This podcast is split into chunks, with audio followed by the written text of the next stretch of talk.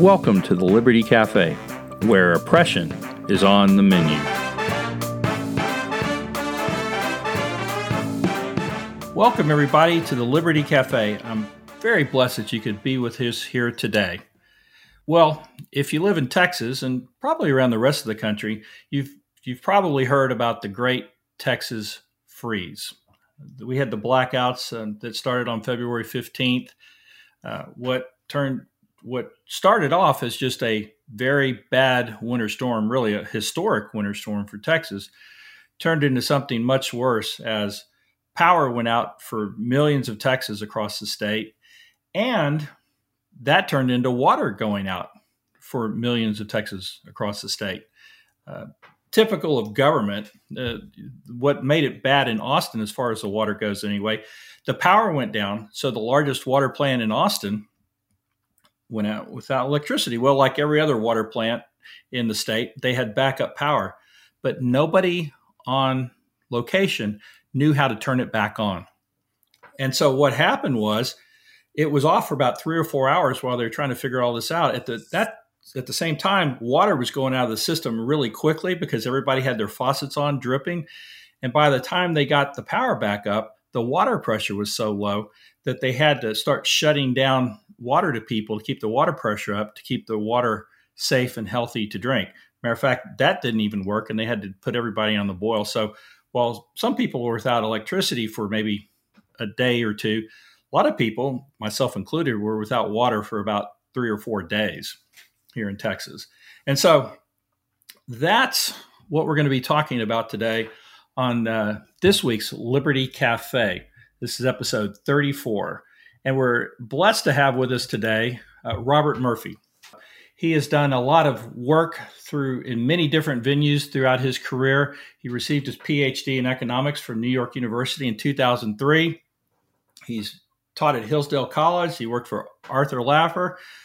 Uh, we we knew each other there. Actually, knew of him before then because he did a lot of has done a lot of work at the von Mises Institute, and and I think what stands out for me, for Robert, other than the fact that he's a good Christian man, is that he has done so much work to bring true economics, which in my mind are Austrian economics, into the reach of, of just your average person like myself. Whether it's it's writing textbooks for kids or for high schoolers, whether taking big complex books like uh, von Mises's Human Action and, and bringing it down to the level where we can all understand it.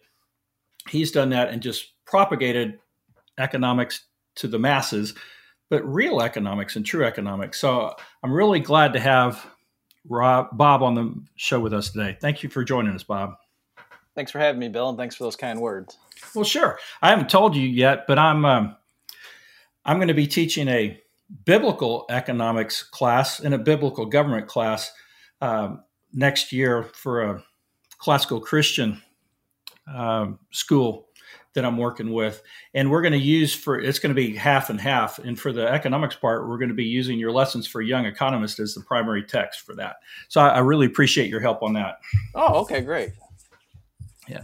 So, Bob, you, you actually have followed Texas uh, a fair amount over the years. You, you were here in Texas for a while up at Texas Tech.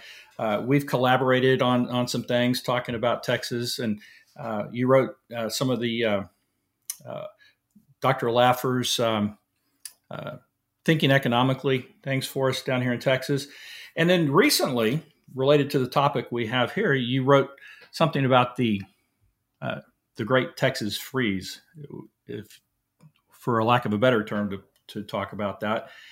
And, and the thing that stood out for me when when all this got started I mean, it was just Monday, Monday afternoon.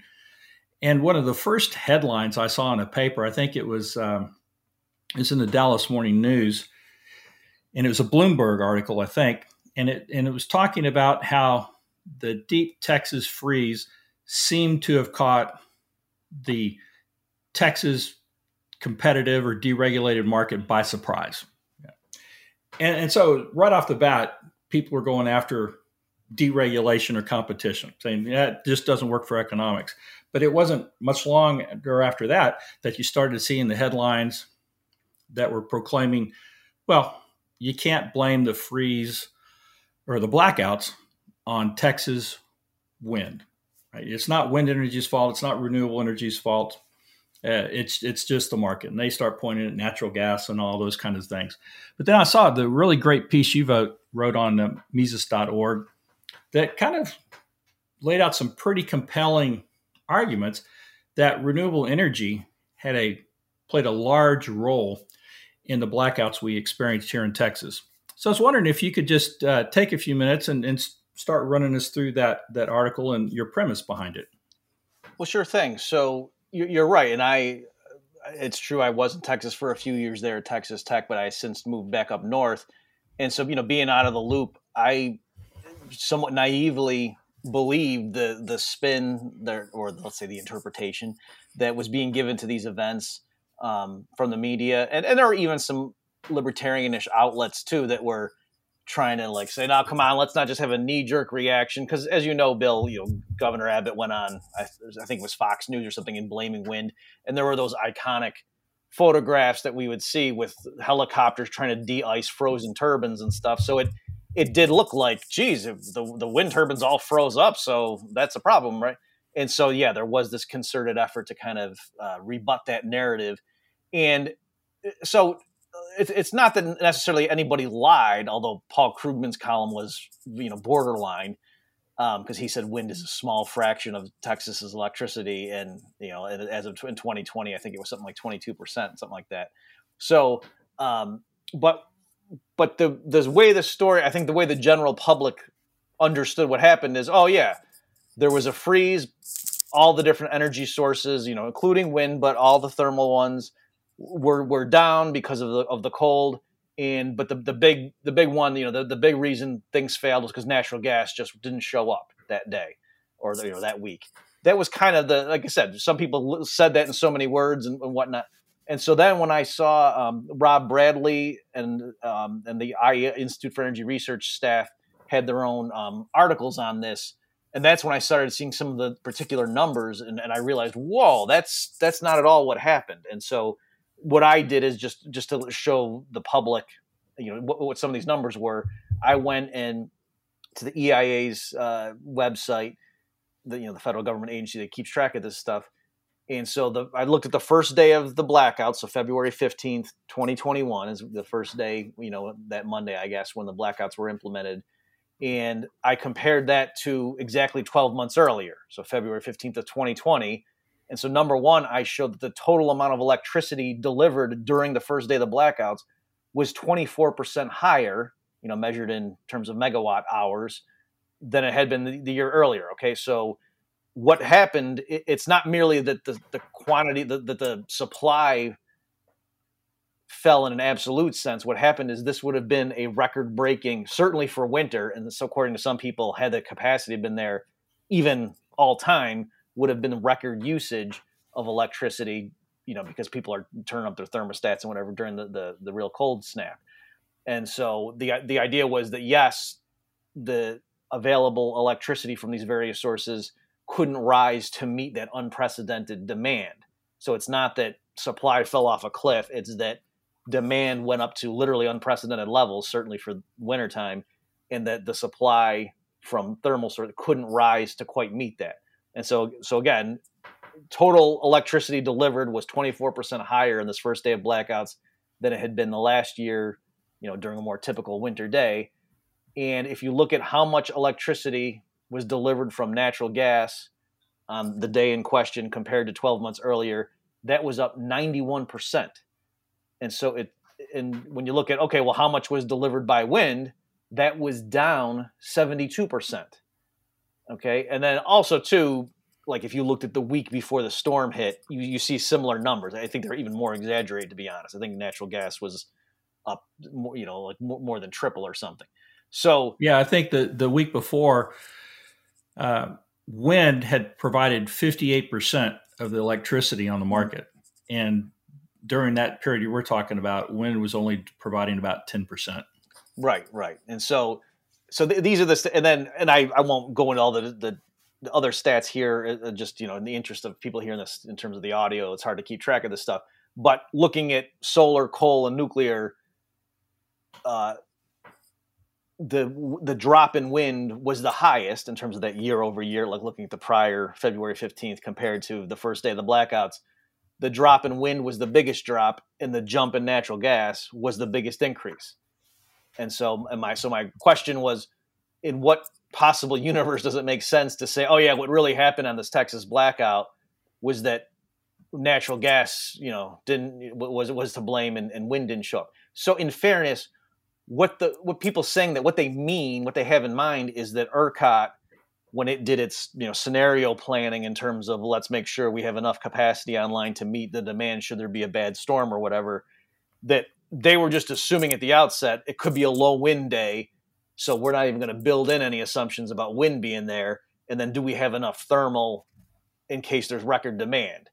And so then they went through and they thought they did, and so then in that scenario they assumed so much capacity was going to be available, and then because of the freeze, actually, you know, the thermal plants couldn't expand to deliver quite what they had hoped, and that's the sense in which people are saying, "Oh, you know, what what happened? ERCOT's plan failed because natural gas and the other thermal plants weren't able to do what they had assumed." But my my point is that, was that's like saying if if the Chicago Bulls lose a game and Michael Jordan only scores 25, you say, oh, we kind of were hoping Jordan was going to score 40, even though he's still the MVP of the team. And to say, yeah, we lost because of Jordan. So, yeah, relative to your expectations, fine. But the idea that the defenders of renewables were saying wind didn't do anything wrong here, And I'll say, okay, but that's only because everybody knew, any, any of these experts actually knew going into this that, yeah, you can never assume wind's going to be there. So that's kind of an odd defensive wind is to say it didn't do anything, but we knew it wasn't going to do anything. And so that's why it's not really the blame. Yeah, yeah. So basically, what you're saying is they built all this wind capacity. I, I think in Texas today, it's it's 32. What is it, 32,000 megawatts are, are, are built out today, and but they weren't counting on most of that, and so they they might have gotten. I, I don't even know what the numbers are, but let's say they got 60% of what they were expecting, maybe, but that's still like 80 or 90% of wind not showing up they they just pretend like that other stuff doesn't even count, right? It's you know, yeah, big, right. So what I on that that's a good point. So what I did, what I did, it's not in the Mises article. Article you saw that I did it in a follow up piece um, for the Fraser Institute. But yeah, because some people were talking about capacity and what I said, okay, I'm willing to play that game. And so I looked up the EIA's estimates. So for it was for summer 2020 of what the maximum theoretical installed capacity for wind and natural gas were for Texas, you know, the Texas grid. And then I said, okay, take those max theoretical maximums and then multiply by 24 to say, you know, in a day, if these, if wind and natural gas were going at their theoretical capacity, how much electricity in terms of megawatt hours could they produce? Then I looked at February 15th, 2021, the first day of the blackouts. How much did they in fact produce? Right. And wind came in at like 10% of its theoretical capacity, and natural gas was like 46%. So again, natural gas was quadruple plus in terms of the capacity. So that's why I was saying that yeah, to the extent that the subsidies for wind and mandates and the you know the fear of a carbon tax in Texas has meant over time that wind has you know has had an artificial expansion at the expense of other types. Clearly, that was an issue going into this because yeah, the the the, the percentage of wind's capacity that actually was available on, on these cold days was well below that of natural gas. Right. Well, of course, uh, wind isn't the only renewable source we have here in Texas. We, we also have um, solar power. And so I was wondering if you'd done any any research to discover how much uh, solar power uh, was generating uh, when the power started going out here in Texas about one o'clock in the morning. I guess the answer. I didn't look into that, but I'm guessing it was zero. Yeah, exactly. the The answer is, is zero because uh, just like the wind, the turbines need wind to produce electricity. Uh, solar panels need the sun, and, and, so you know, you know, I've mentioned this to some people, and, and some people said, "Oh, well, you can't you can't discount solar uh, because it's not designed to run at night." And I said, "Well, I mean." That night happened to be when we needed electricity, and solar didn't deliver either. And so its chief design feature on February 15th was also its chief design flaw. Yeah, I do happen to, I just have the EIA chart here. So, yeah, on February 15th, and again, folks, we're doing that because that's the first day when the blackout started. Yeah, solar provided 2% of the total megawatt hours for that 24 hour period. Wind was 6%, natural gas was 65%, just to give a sense of, you know, when we're saying what was the problem here and which energy sources came through in the crunch. Again, it's it's weird to me that everyone's saying, "Oh, the problem was natural gas." You know, just to go back to my basketball analogy, you know, that's say, right. you know, you could say, "Oh yeah, Jordan had an off day," but still, if you had to pick teams again, would you want to pick Jordan or somebody else? you, you would always, you know, you want to. Or in the in the draft, if you had another one, you know, another up and coming Michael Jordan, you, you wouldn't say, "Oh yeah, but he didn't perform so well in the last game," you know. So, yeah, exactly. Well, so there have been talk, at least among some of us in Texas, for a long time about the the growing problems with reliability of the Texas electricity grid, and some people have been pointing to the fact that, well, it's an energy only market. Energy only market means that Texas is the only state in the country where the government doesn't determine how much generation is being built right uh, you know some some states are just the old rate of return kind of regulation where they just tell somebody to go out and build an electricity plant and and they do and then the the ratepayers just pay whatever they the government decides they they have to pay and then you you know we've got these capacity markets where they kind of pretend like it's a market but it's really not and these generators just get payments for hanging around just in case the electricity is needed at some point in time although there's no guarantee they actually have the electricity but in Texas, it, it's the government doesn't have anything to do with how much electricity there's going to be. It's just the market that decides that, and and, and that's actually proved pretty well. But but what has happened over time is that we've got more and more wind and solar coming in, and we're to the point today that it, when we get to our peak levels, and, and you talked about the, the, peak level for winter uh, during the January or February 15th storm, but but it actually got up and it was a peak for all time. We, mm-hmm. we hit our peak uh, demand um, for even the summer, which has caught everybody by surprise. Nobody expected that. Of course, nobody expected a one in a hundred or two hundred year storm either, but it caught everybody by surprise. And, and, so we we had the blackouts that everybody had actually been thinking might come during a hot summer. Mm-hmm. Is basically, and then a lot of us have said, well, that's going to happen. If it does happen, it's going to happen because too many too much wind and too much solar. And we're at a point now that if you look at the projected demand for this coming summer and how much electricity we have to um, to meet that demand, only about 88% of that comes from traditional thermal generation, from from from nuclear, from coal and natural gas. Uh, so we we need any hot, really hot day in Texas this summer, we're going to need wind and solar coming through. And if they don't, we're going to be in trouble. So, but as we saw during the winter, that it, it doesn't always come through. So let me ask you this question why would an industry and again this is you know again it's not the government building power in texas it's the industry why would an industry build a bunch of generation that's unreliable and undependable and, and might not be online when generation prices are the highest during times of great scarcity where they can make the most profits. What, what, what's behind that? Any thoughts on that? Sure. And just a, a, quick thing before I get to the heart of your question there. Um, so something I only recently heard, and and I don't know if, if you agree with this or if, you know if you believe this too, Bill, that because uh, because some like people in northern states or in Canada, a lot of the pro wind people are pushing back against what happens. Oh, well, our turbines don't freeze up in here in Canada. We do a better job winterizing, so this isn't an. And I think part of the issue is though that my understanding is that it's if you go ahead and do what you need to do so that the turbines do well in winter, then they don't perform as well like in the dog days of summer. And so since Texas, right. you know, this was a very that in other words, if they had, it might not make sense if they if they were more prepared for a really unexpected cold snap, then in the summer they wouldn't be as efficient. And then you wonder in the summer, hey, how come wind didn't show up? So there's there's that trade off there that wouldn't be so apparent, like in Canada, for example. Well, um, that's that's actually the same thing.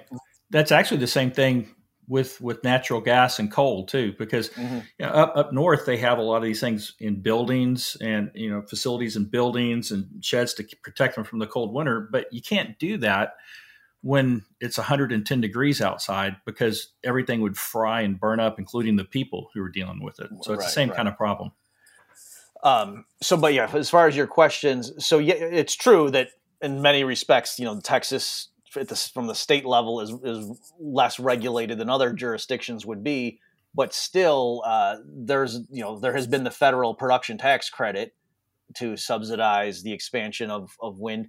And and by the way, like I worked on this issue a lot when I was a, uh, an economist with the Institute for Energy Research. And any time the PTC production tax credit came up, you know, was gonna was gonna be expire and then you know there were lobbyists and you know fighting in Washington about should we extend it.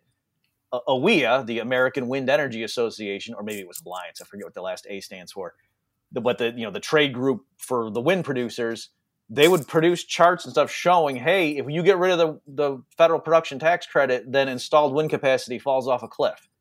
So they were, you know, they were fully admitting it takes these federal tax subsidies in order to expand wind capacity. So that, you know, that's not coming from me. That's coming from the pro wind people. And so, you know, they can't have it both ways. You can't say, oh, this is just a market outcome and this is natural because wind is so efficient. Oh, but we'd still need the PTC because otherwise, who would install new wind capacity? So there's that element. Exactly. Um, also, you know, besides any particulars that were already in place, you can see why investors would be leery about installing new coal-fired power plants anywhere in the U.S. because you know you know, Trump was kind of like a, you know, a, a, a miracle in terms of giving you a four year window, but everybody knows that the, the, the way things are going, there's going to be an explicit penalty on carbon dioxide emissions, you know, prob- probably either direct regulation or, you know, through a tax or whatever permits. So you, you can see how coal is at a huge disadvantage and, you know, natural gas to a lesser extent because it's not as carbon intensive. So I think there's lots of reasons even just from federal incentives and you know taxes regulations or the threat of future regulation that's looming that that would affect the the mix of power in Texas and it's so generally speaking I mean in a pure free market yeah there's there's niche roles for renewables and it could make sense because the, primary advantage of wind is when it's blowing you don't have to pay for that right? You know, whereas uh, others for you know you got to go natural gas or coal, you got to go buy that stuff and bring it in. Whereas the wind is quote free once you have the fixed costs and the turbines up there spinning. But as you say, it's not reliable. So it could make sense, even in a totally unregulated free market, respecting market forces, you'd have some wind capacity that's always coupled with backup like natural gas that can quickly ramp up or down.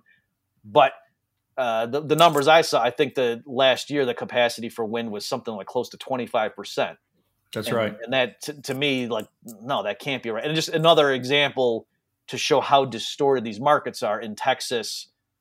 You know, there are periods where wind power in the wholesale market was was selling for negative prices. That the wind producers right. were paying the grid to take their electricity because when you factored in the tax credit, they were still making money, even though they were literally paying to take the you know the power from them. So it's it's not hard to see why other conventional sources would be at a disadvantage when your competitor is willing to not just give away the product but pay people to take the product. Yeah, you're right. And particularly, you know, natural gas has some ability to ramp up and down during those period of times, depending on the plant. But coal, and particularly nuclear, can't. They they have to stay online, and so if the price starts dropping down, they have to follow the prices down and and sell it whatever, even if it's at a loss for those guys. And so it, it makes no sense. I mean, it makes plenty of sense that people would be kind of leery about investing in those things uh, because of that, because of the their ability to make a profit, and then, like you said before, also because of their fear of regulations. And then, on the other hand, you know, Wall Street and other investors are just chasing these renewable energy subsidies. And you know, why invest in a natural gas plant that may or may not may or may not make you money when you can just build some wind turbines and and they'll make you money because just of the subsidies themselves. Right, exactly, and and and again, it's this isn't like paranoia or you know Monday morning quarterbacking on our part. I mean, this was the goal of the the people pushing these subsidies and you know that's that's the whole mantra that hey we, we need to have a carbon tax because otherwise private businesses aren't going to take into account climate change and they're you know they're going to have too many coal fired power plants and things. So it's uh, and like I say the the AWEA folks every every time the PTC would come up for renewal they would scream bloody murder and say we better push this thing through and renew it and extend it because otherwise you know you we won't have this huge expansion of wind capacity. So when things are looking good, they they have no problem saying yes, it's government intervention that expands wind and, and solar at the expense of these other things. But then when wind doesn't show up, it's oh well, this was just a market thing anyway, and why why would any you know Texas is basically the Wild West, laissez-faire capitalism at work. Right. Well, I'd like to talk also a little bit about uh, just the problems that some of the things that you've been fighting against for a long time to try and bring some common sense to is you know how mainstream economic theory uh, caused some problems here in Texas too. I mean, you've been fighting. I don't know if Paul Krugman is mainstream economic theory today or not, but he's probably a lot closer to it than the Austrian czar. And, oh, uh, and yeah, and, and, so you know we've seen in Texas over the years this um, how, how they've really taken this construct of perfect competition, and we won't go on the, on the details of that, but it's basically just how they think the markets ought to work. And in theory, and they've and regulators and academics and even policymakers have been taking that and actually turning it into public policy and laws. And when it, it comes to antitrust theory, when it comes to market power abuse, oh, we can't let a company get too big because they might abuse their market power. And so we have to put these restrictions on ownership, which we have here in Texas. I think nobody can own more than 20% of the generation in Texas, for instance. And we've got all these things about uh, there's ability to do emergency uh, cease and desist orders. They don't even have to go to courts in Texas to get to tell somebody they can't do anything anymore. They just tell them to stop at the cost of perhaps billions of dollars to a company in, in a high price market. And, and then most recently, which we've talked about a little bit, is the, the Public Utility Commission here in Texas looked at the price of electricity during the during the blackouts, and it was trading at about twelve hundred to two thousand dollars uh, a megawatt hour, which is still really really high. But you expect those kind of prices during periods of scarcity. But they were thinking, well, since we're having blackouts, the power is really scarce and it ought to be at its maximum level. So they just arbitrarily stepped in and raised the price of electricity to $9,000 because of their understanding of, of market theory. So basically, you know, we have all these regulators and policymakers here in Texas saying, well, we don't really care what the market wants to do. We're, we're going to decide what should happen based on market theory. How, does that, I mean, how is that affecting not just the Texas electricity market, but all markets and all regulations these days? Okay, sure. So great, great questions. Um, so a lot of what I'm going to say here is I'm just sort of uh, paraphrasing. I, I, was talking with Robert Bradley earlier um, a few days ago, and you know he's he's an expert in Texas energy markets, and uh, and so he, one of his you know what he was saying kind of dovetails with what you were getting at there, Bill, is that the conventional mainstream economists, yeah, they do have this idea, like this boogeyman of market power, and they're very concerned about if you know one firm has has too much share of the of the industry or the market, because then it has you know then it can set prices and in standard economics that you probably learned in undergrad. It's you want firms to, for, for everything to be real efficient you want firms to be price takers that you know they, they their actions their quantity offered doesn't affect what the market price is. And so to the extent that a firm has you know a, a, big share of the market then you don't get that anymore. And in the austrian view that that's misguided. That, we don't need to get too deeply into it but just the idea is hey as long as things are voluntary as long as there's open entry into the market then it's fine. If one firm happens to just outcompete everybody or they're the first one to market and they sell a product or service that's brand new well, of course they're going to have a big market up front, and you would let them do that as an incentive to go do research and bring new products to market. You know, that that's the reward for being there first, kind of thing.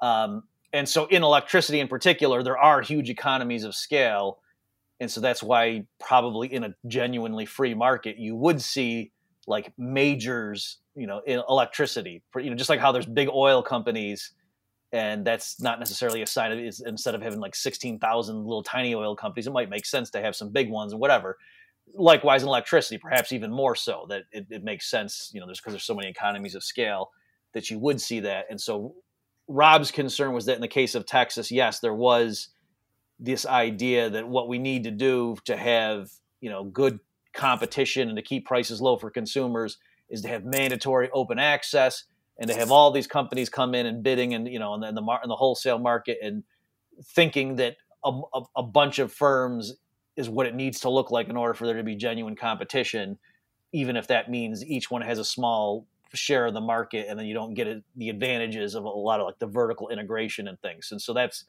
that's partly what i mean even just something as simple as if the firm had a, a much larger regional uh, network, then if certain things went down in one area because of a storm, they could draw on other. Whereas if, the, if it's all splintered, then you, you don't have that that um, that capacity built in in terms of at the firm level. So just even little things like that. But but yeah, right. I think it is sort of like an intellectual error to assume that what's what competition looks like and what's good for consumers always has to be a bunch of little firms that each has a tiny share of the market, particularly in electricity. That's that's not pr- probably correct. And so, if mm-hmm. regulators are imposing that and they want that outcome, then we shouldn't be surprised when stuff like this happens.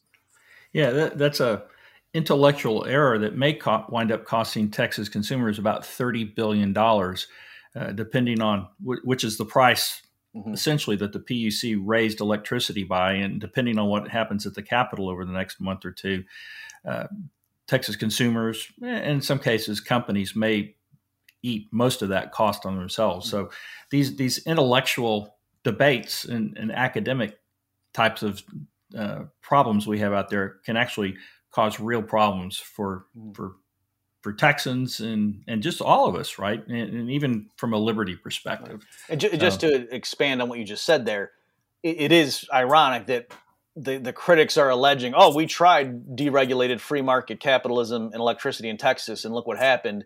And yet we're debating whether the PUC, which set the price, set it right or not. Like that's no yeah, exactly. You know, group a group of experts who set prices. That's what happens in the Soviet Union. That's not what happens in capitalism. So say what you will about that, but that's not laissez-faire capitalism. Yeah, yeah.